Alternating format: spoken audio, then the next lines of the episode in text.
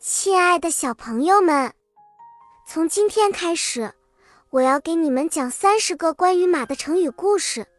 这些故事会带我们穿越历史，非常的有趣。让我们开始吧。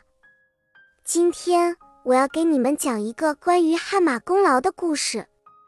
这个成语很有趣，你们想知道它是怎么来的吗？故事发生在很久很久以前。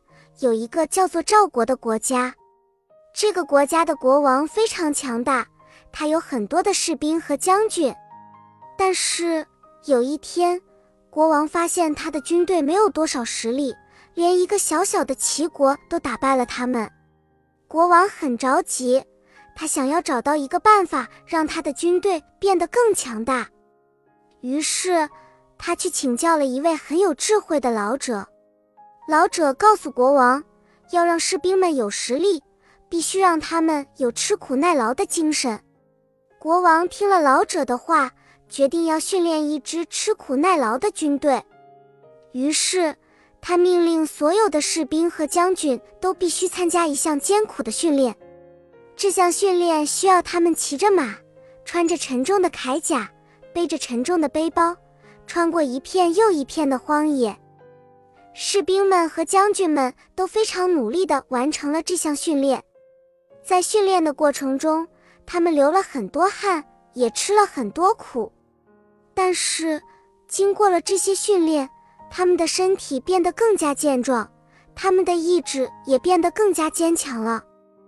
后来，国王带着这支军队去打仗，他们终于打败了齐国。这时，国王才真正明白了那位老者的话，要让士兵们有实力，必须让他们有吃苦耐劳的精神。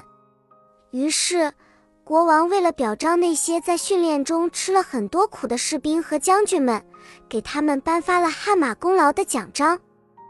这个成语就是从那个时候开始流传下来的。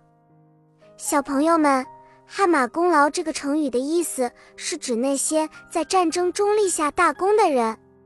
这些人就像那些在训练中流了很多汗、吃了很多苦的士兵和将军一样，他们为了自己的国家和人民做出了巨大的贡献。我们也可以用它来形容那些为某件事情付出很多努力和辛苦的人。比如，妈妈为了做蛋糕。很辛苦地跑了好几个超市买材料。这个故事告诉我们一个道理：只有通过勤劳和吃苦，我们才能获得真正的成功和荣誉。就像那位老者告诉国王的那样，只有让士兵们有吃苦耐劳的精神，才能让他们变得强大有力。所以，小朋友们，我们要像那些勤劳的小蜜蜂一样，努力学习、工作和生活。将来为我们的国家和人民做出更多的贡献。好啦，亲爱的大朋友、小朋友们，这期故事讲完了。接下来我们会更新三十多个关于马的成语小故事，记得不要错过了哦。咱们下期见。